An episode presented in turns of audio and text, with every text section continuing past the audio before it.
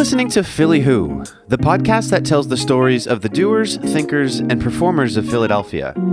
I'm your host, Kevin Schmidlin, and today I'm talking with startup founder Rick Nucci. Rick is currently the co founder and CEO of Guru, a knowledge management platform with customers such as Shopify, Square, and Airbnb. Before that, Rick co founded and built Boomi, a cloud service which was acquired by Dell in 2010. Rick has been heavily involved in the growth of the Philly tech scene and has even served as the president of Philly Startup Leaders, which is a large community of Philly entrepreneurs.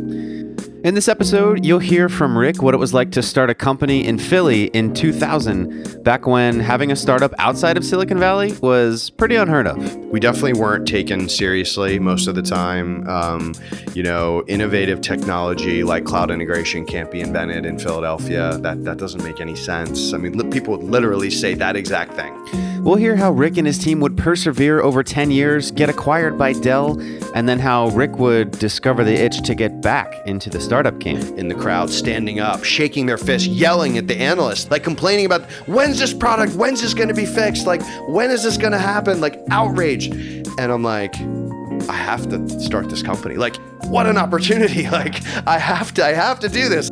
And we'll talk a lot about how Philly has changed over the past 18 years and what he thinks are the biggest challenges the city faces today. You know, we got to get away from this like cheesesteak Liberty Bell Rocky statue nonsense and like move on, man. All this and more coming up in the very first episode of Philly Who. Stay tuned.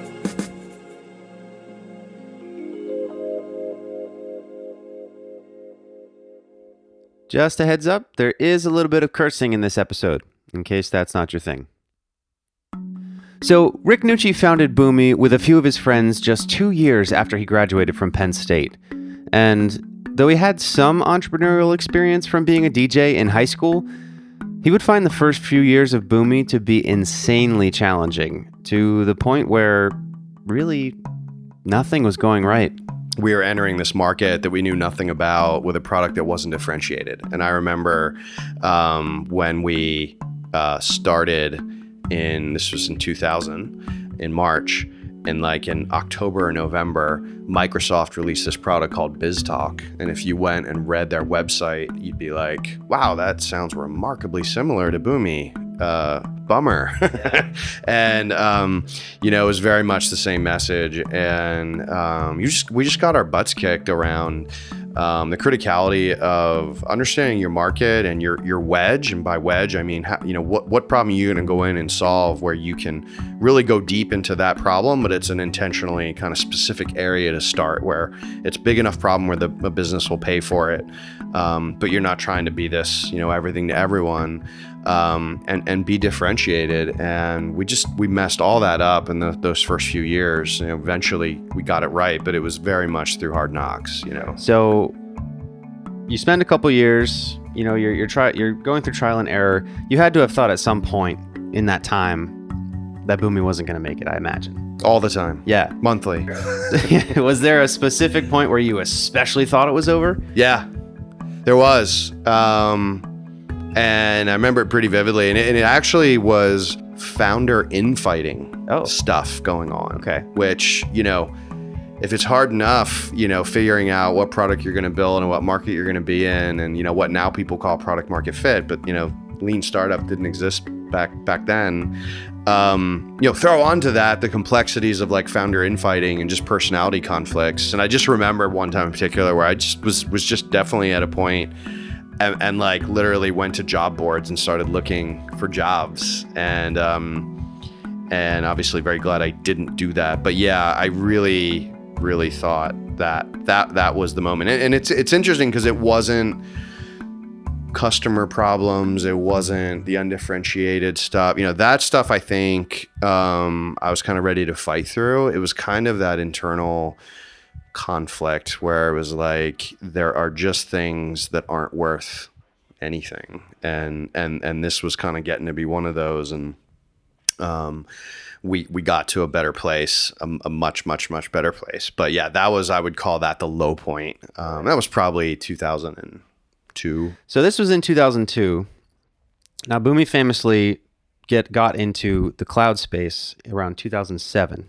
is that right? That's right So this whole time you're building this company, seven years now in Philadelphia. There aren't too many tech companies starting up in Philadelphia at this time, correct? Correct. And you guys were looking for venture capital. Correct. So what was that like trying to go to venture capital firms, which traditionally are housed in either San Francisco or New York City, Yes. And saying, "Hey, we're an internet company in Philadelphia." How did that go? It was awful. Oh yeah, It was terrible. why? I mean, in 2007, very much the world was, the tech world was very much, it's the Bay Area. And then there's this cool, exciting thing happening in New York. That was essentially the tech scene. That's it.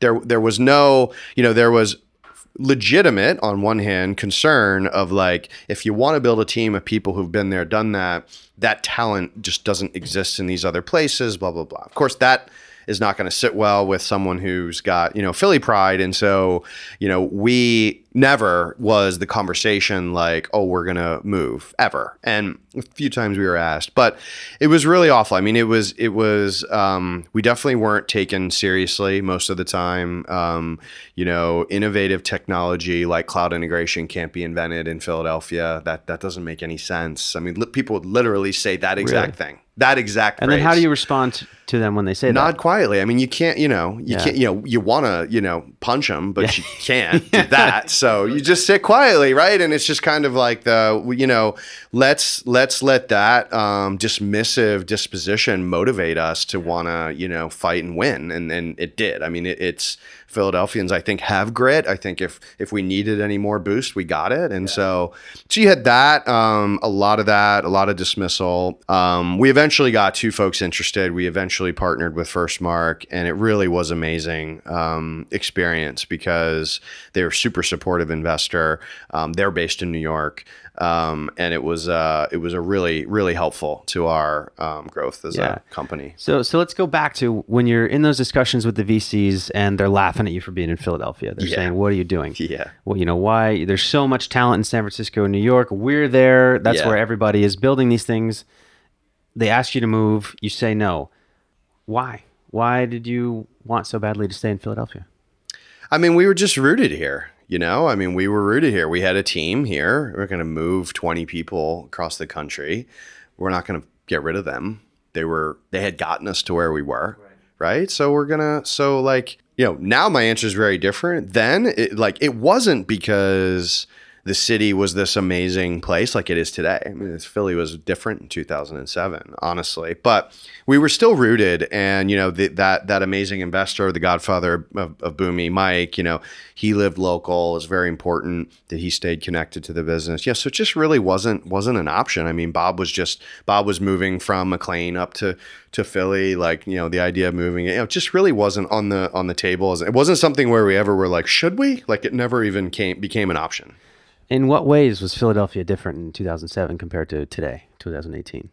Well, um, tech scene wise, it was pretty. It was pretty vacant. You know, I think there was this like terrible, terrible idea to create this thing called Philicon Valley. You know, we finally have killed all that nonsense. Like, I think we finally understand like we need our own identity. We don't want to be the shadow of something bigger. I think we get that here now, which is awesome. But back then, there was this like Silicon, like this whole Did people actually say that? Philicon Valley? it was a real thing. Oh my Really? god, you should Google it. It's Oh, hilarious. God. now, now it's like it's dismissed. It's, it's hilarious. Like people like Chris Wink. It's you say it in front of him, he, he goes like Yeah. crazy. It's hilarious. I kind of do too. It's it's embarrassing. And there's Silicon Alley. There's Silicon Beach. It's like Oh you know, gosh. like you guys do realize silicon's irrelevant now in the cloud, right? Like that term mattered when we were building. It doesn't even make and sense now. shipping servers. It doesn't make sense anymore. Anyway, um, so you know there was there was you know in in 2000 there was some so some cool stuff going on during dot com in Philly. 2000 happened. Uh, by 2000, I mean the recession hit bad. Um, it took a lot of companies down. Um, some companies got acquired. It just it just kind of like silenced things a little bit. There wasn't enough going on where it could kind of roll again. And then um, 2007, Philly Startup Leaders began that year. It started that year, um, and uh, I, I never even heard of it until 2012. Um, and and I think it it it became something that started with five five friends, you know, Chris Cera and and a bunch of other folks, and just sort of grew into this thing that now is thousands of people strong. But that gives you a sense of the difference, right? That organization did not exist back then in 2007. I think there was this mentality with capital. There was very, very few funds here in Philly that were really investing in early stage. Um, relatively now, it's a little bit better. Um, still tough. Um, but back then, very, very few. Um, the city wasn't as desirable a place to live, and so we had these amazing schools. Students were graduating and leaving right away. So you know, you have this like talent exodus going on. That's gotten so much better now. So it was, it was really a different, really, truly a different time. Right. I feel like. So, 2007, you guys come up with this grand idea, and boom, Boomi, takes Yes. off, right? Yes. So, in the in that time when it finally gets moving in in a big high growth way that I imagine you dreamed about for the whole time, you know, since you started in 2000.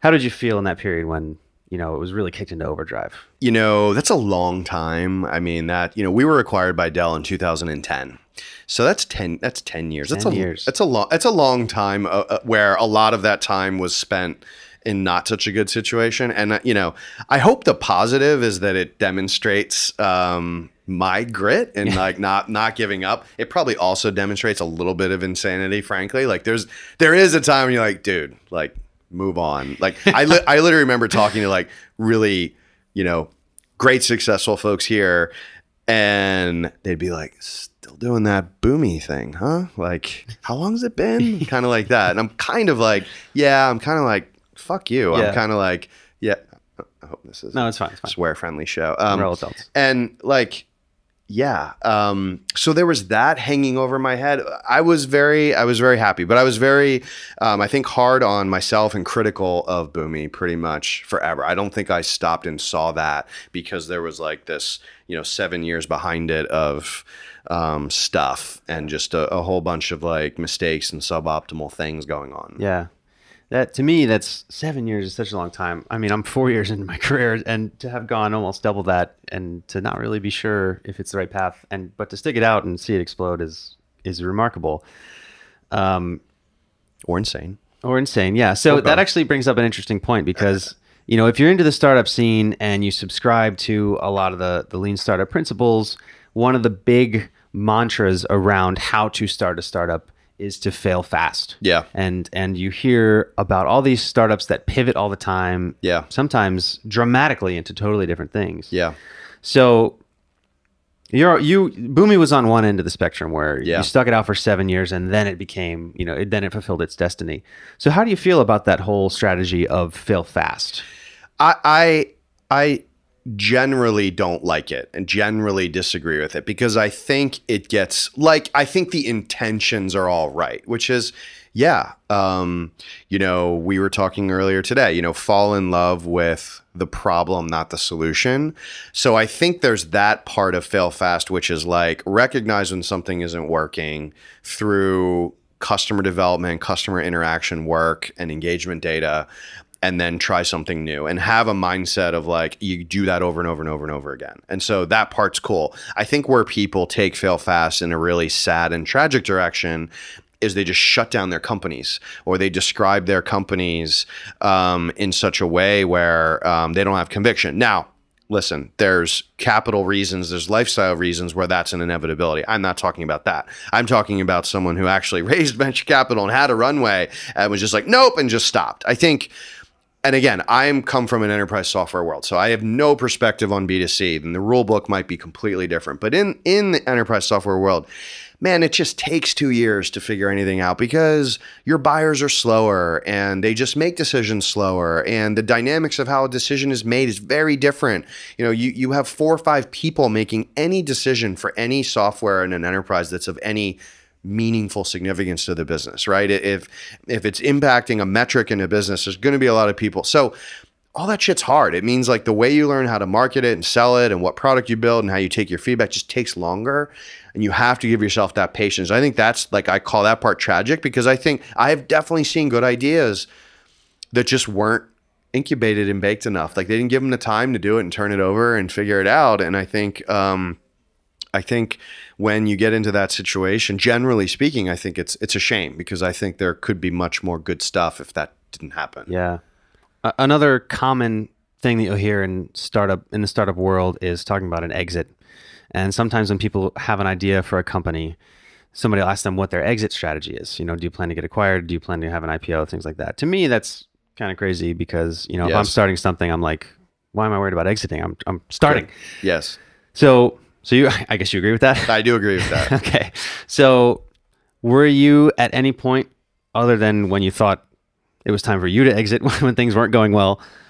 Did you ever think about Boomi's exit before Dell came knocking? Like, how did that go? How did you feel? We definitely thought about it, and again, ten years creates some fatigue for sure. Um, we definitely thought about it. I think the like the purest answer that I subscribe to and generally believe in is, um, if you start taking exit strategies and letting them impact your strategic decisions for your business, how you build your product, what product you build, you know, it has to be about the customer. It has to be about solving customer problems. And if you change that dynamic and you start going, oh, well, if I build this feature, I'm going to look really attractive to this buyer. Like, sure you are.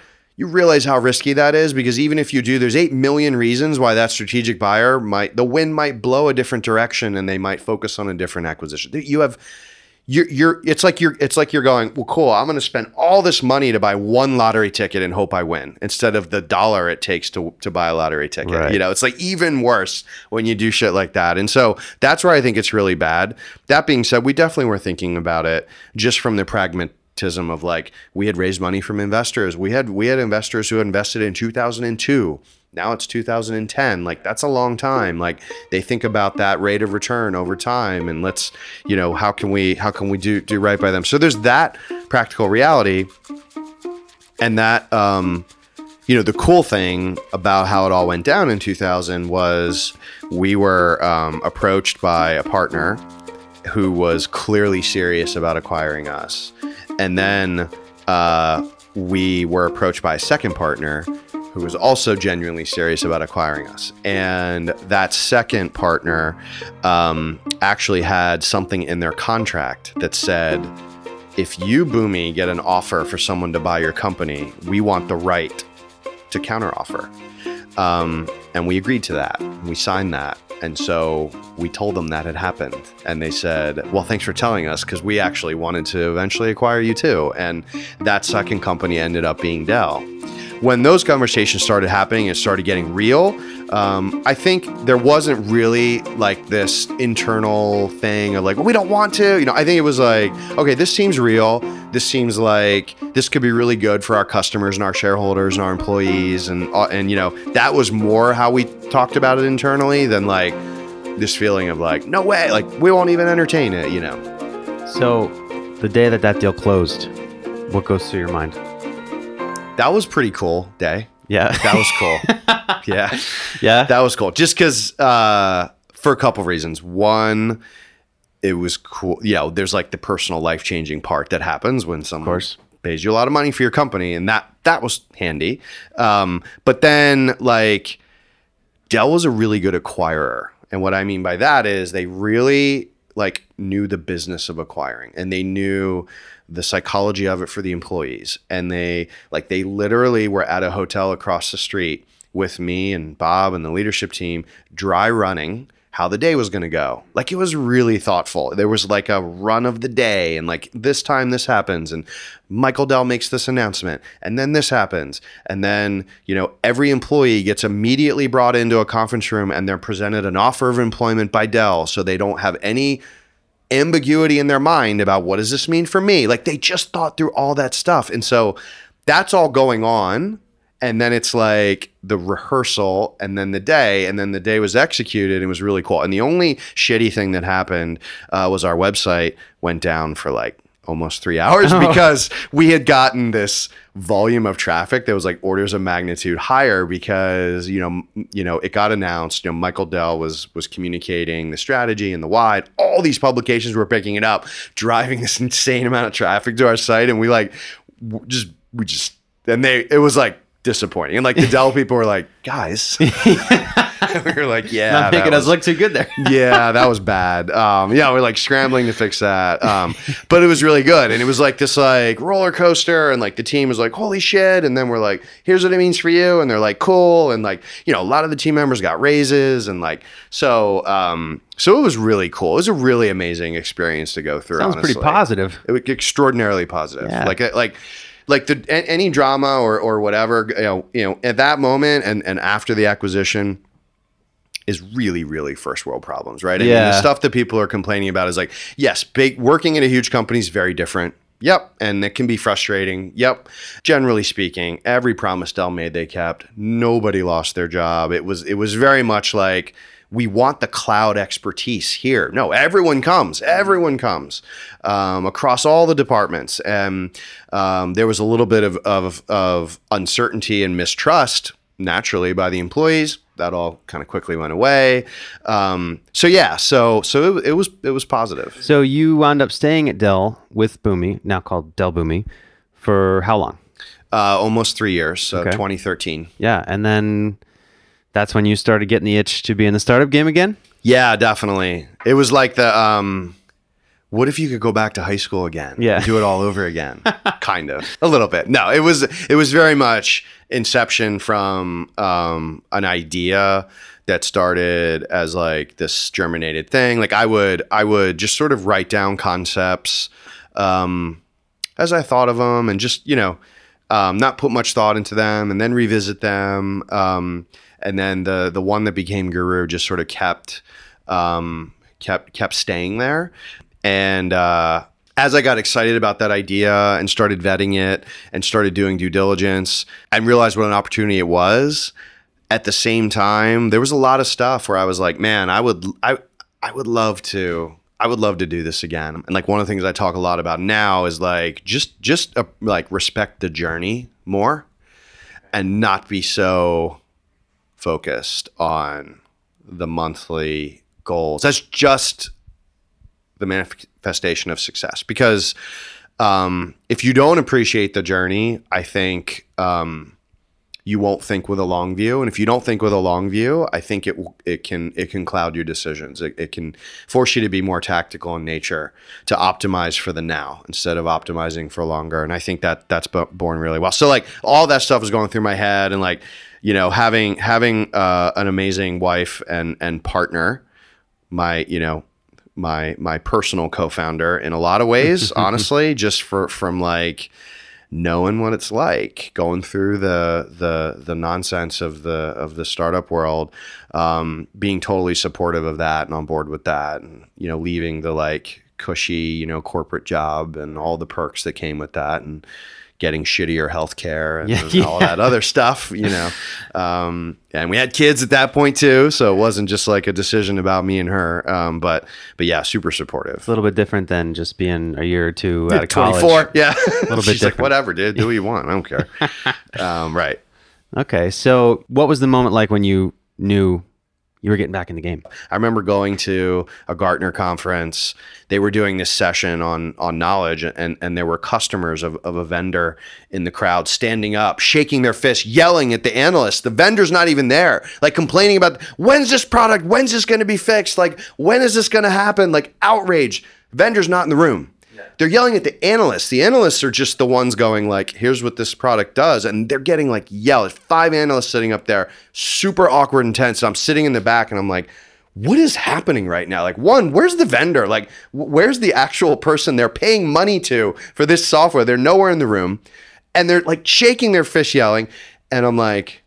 I have to start this company. Like, if there's this much passion and rage and dissatisfaction with this incumbent product, holy shit! Like, what an opportunity! Like, I have to, I have to do this. Like, so that was the moment. That was the day. You know, left that show. Eventually came home and like remember the specific conversation with Jen.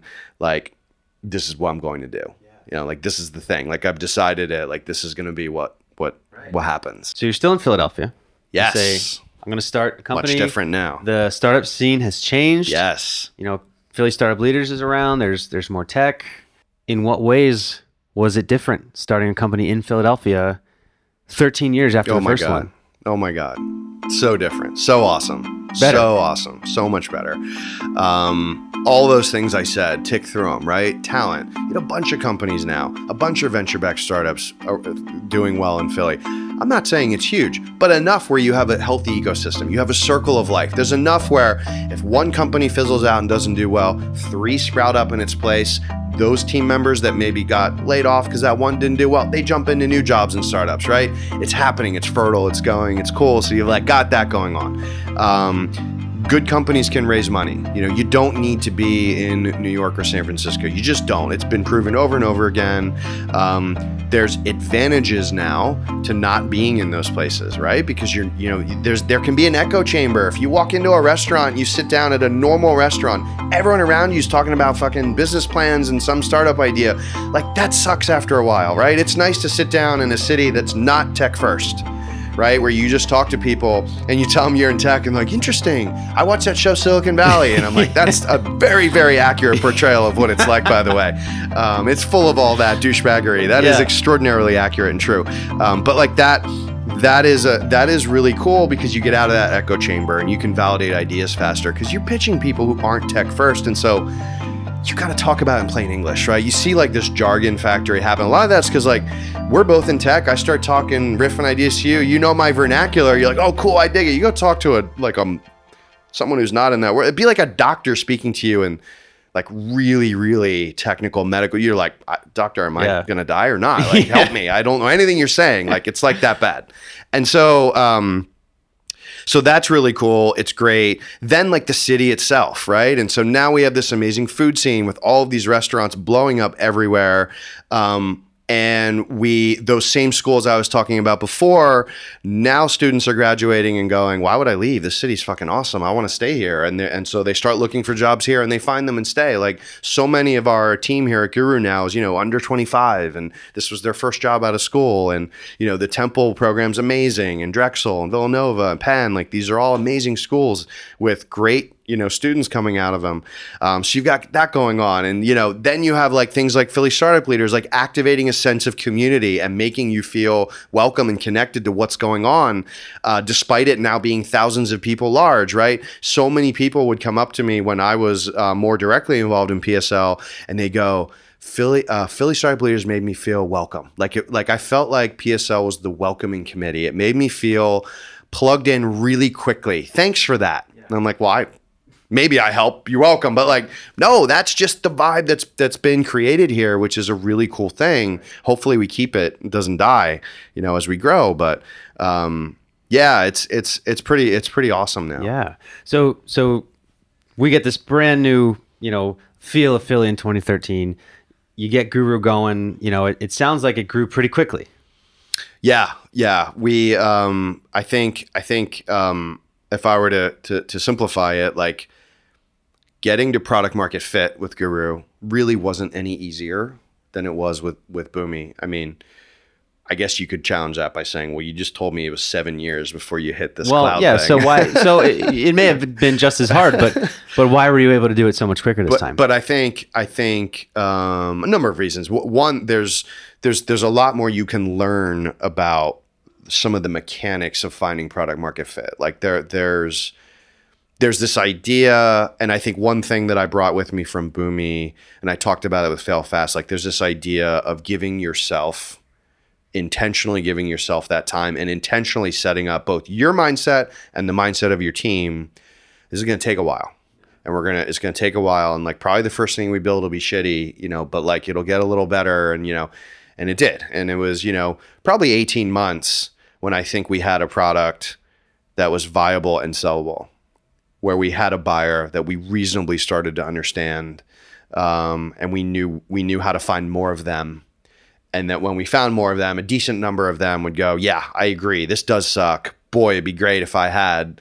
And Guru was that thing. Um, you know, you've you've gone through those early stages, Rob. It's a very vulnerable feeling before you have that customer validation, where you really need to give yourself and your team the runway and the I guess like the the safety of feeling like it's okay that no one gives a shit about your dumb product and your dumb idea and like no one like no one cares and and like you got to make them care. It, it's not their job to care. It's not their job to find you. It's your job to find them and make them care. And like feeling like that's okay and normal and how it works and you got to do that that's a lot of it man. So i think like that stuff um was through was learned through making mistakes and then i think we just went through our journey of like buyers and t- changing the product and So did you find that either you for yourself or other people for you had much higher expectations the second time around since you had already gone through? Yes.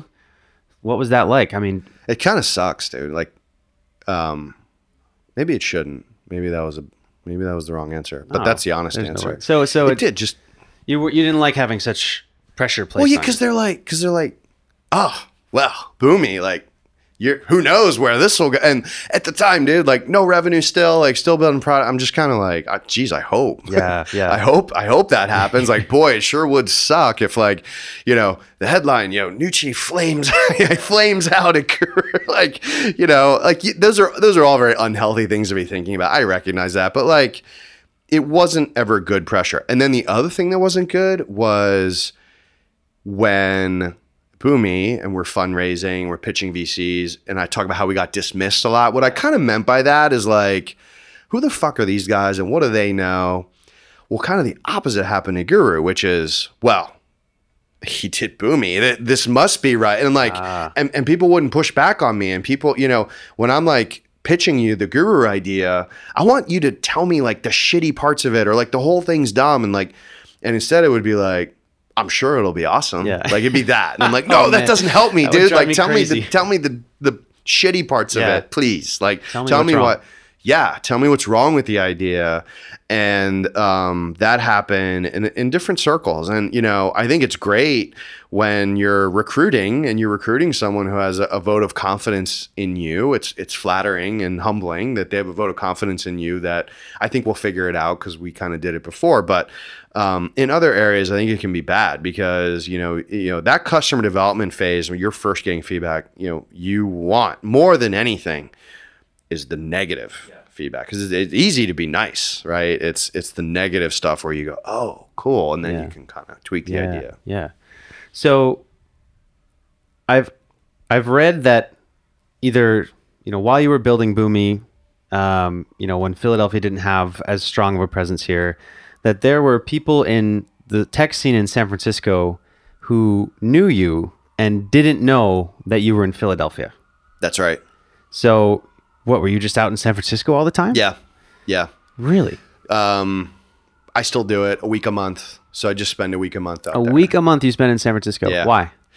I um, started going there in 2007. Uh, we hired our first employee out there in 2007. And back then, we did it because we thought that partnerships were going to be a big driver of revenue. And we were going to partner with those tech companies, those cloud companies, which we did and ended up being. Um, a big part of, of Boomi's growth. Um, that was sort of my first exposure of like really kind of spending time there and getting to know.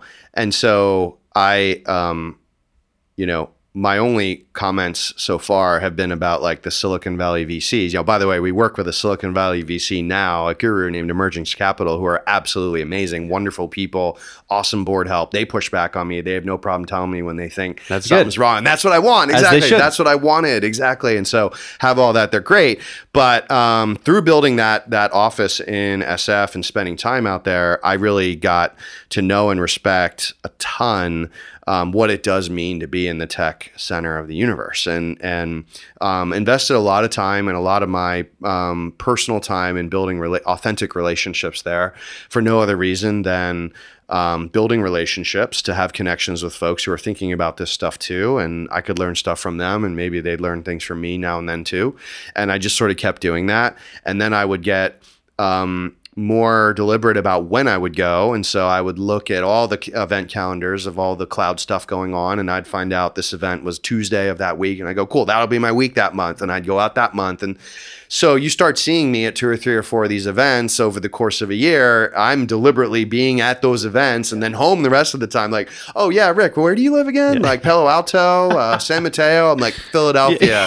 Keep going What? east. Yeah. And they're like, what? That's Wow. weird yeah, I would definitely hear that. Um, it was good. I was glad to hear that. And again, there that also it does um, it does help. I mean, they're they're still less now, kind of not now, but back then a big, you know, not invented here thing in the in the in the Bay Area mentality, which is not good. But but but I wasn't doing it for those reasons. Ultimately, it really was just building relationships, which I I've really come to value a ton, um, even through today, and helping me now as we have our SF office again for Guru. You know, we have one now, same playbook, um, and uh, was fortunate enough to be able to work with several folks I had met from you know all the way back then coming over again now that I think are just great people, super talented, and also fit in the culture of, of what it's like working here at Guru. And there's probably a decent amount to be said about the positive things that you were able to sort of pick up and, and see firsthand out there and yes. bring to Philly, right? Yes, and bring to Philly, man. I think, I think like like you could you know to me it's a secret sauce almost unfair advantage to be able to do that and learn there and come back here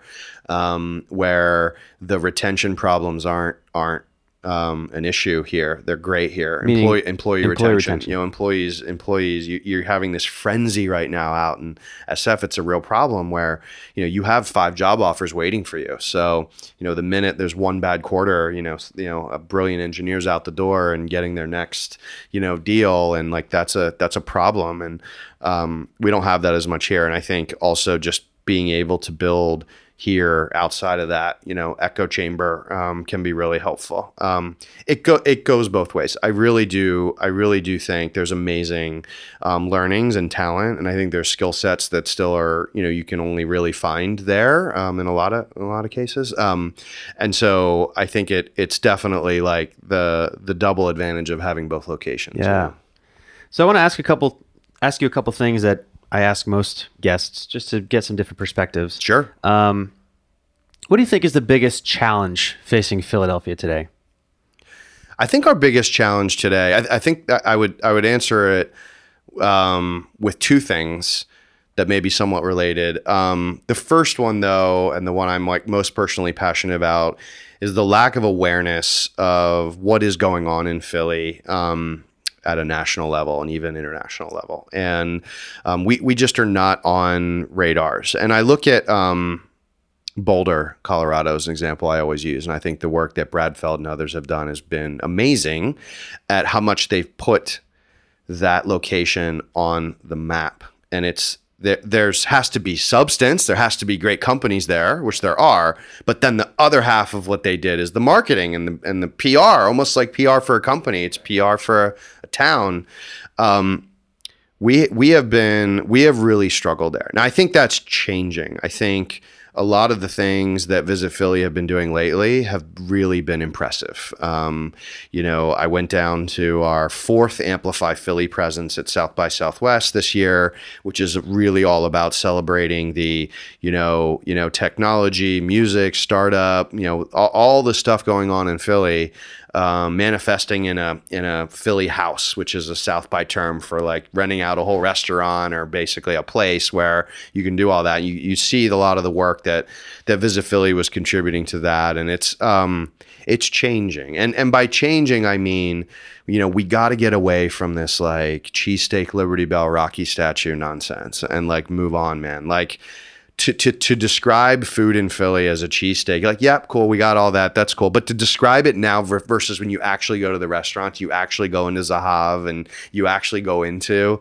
all of these amazing places, um, it's a huge mess, man. It really is. And like when people come here from any culinary city, they are blown away. Um, by that. And so um, so that awareness at a national level that one, there's a thriving startup community here that generally people don't know about, and two, that this is a city that people genuinely want to live in and they don't want to leave when they get here. You know, that's number one. I think that's the biggest thing. And then I think second, if you just look at other places relative to Philly, um, it's that tech anchor. It's that high tech company, right?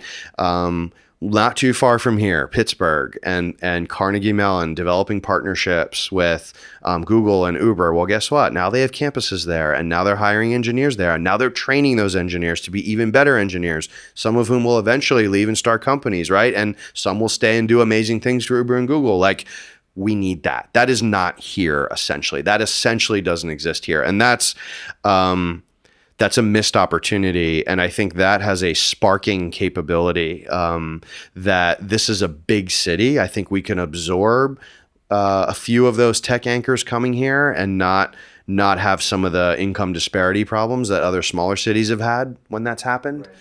So I think we're ready. I think it's great. I think we I think it could be huge for us. If the listeners wanted to take away one thing, or you wanted to leave them with some sort of action item or thing to consider, what would it be?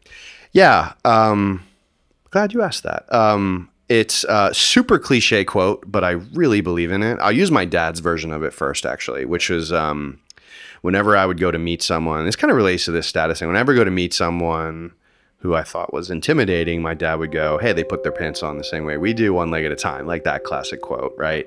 Um, there's a variant of that quote that Steve Jobs gives, which is um, when you look at the world around you, most of the things, the buildings, the products, the, the whatever, were created by people no smarter than you. And that is a very um, popular quote, an often used quote, but I really, really believe that to be true. And I really believe as like an arc over like working at Boomi and working at Guru, um, that is a true statement. And that um, it can, you can, when I talk to other founders and and and people feel that that thing that they want to do, oh, I could never do that. I think if you could just convince yourself of that one thing because I promise you it is 100% true. Go and read the origin stories of these companies. They are the same people. They, they're not magical, mystical beings. They sometimes just got lucky, other times they just had perseverance, but like they just did it. Like it can disarm that feeling of like, oh, I could never build that company. Like, you could. You definitely could. Um, so I think that's one that I really try to keep close uh, to me. For more on Rick, you can head to podphillywho.com forward slash Rick Nucci. That's R I C K N U C C I. You can follow him on both Twitter and Instagram at Rick Nucci as well. And to check out Guru, head over to getguru.com. Thanks for listening to this very first episode of Philly Who. For more, of course, you can subscribe on iTunes, Google Play, Stitcher, wherever you get your podcasts or at any time you could head to podphillywho.com. If you'd like to provide feedback or ideas for the podcast, feel free to hit up Twitter or Instagram at podphillywho. Thanks again for Rick for the time, and thanks again to you for listening. Once more for Philly Who, I'm Kevin Schmidlin. I'll see you next week.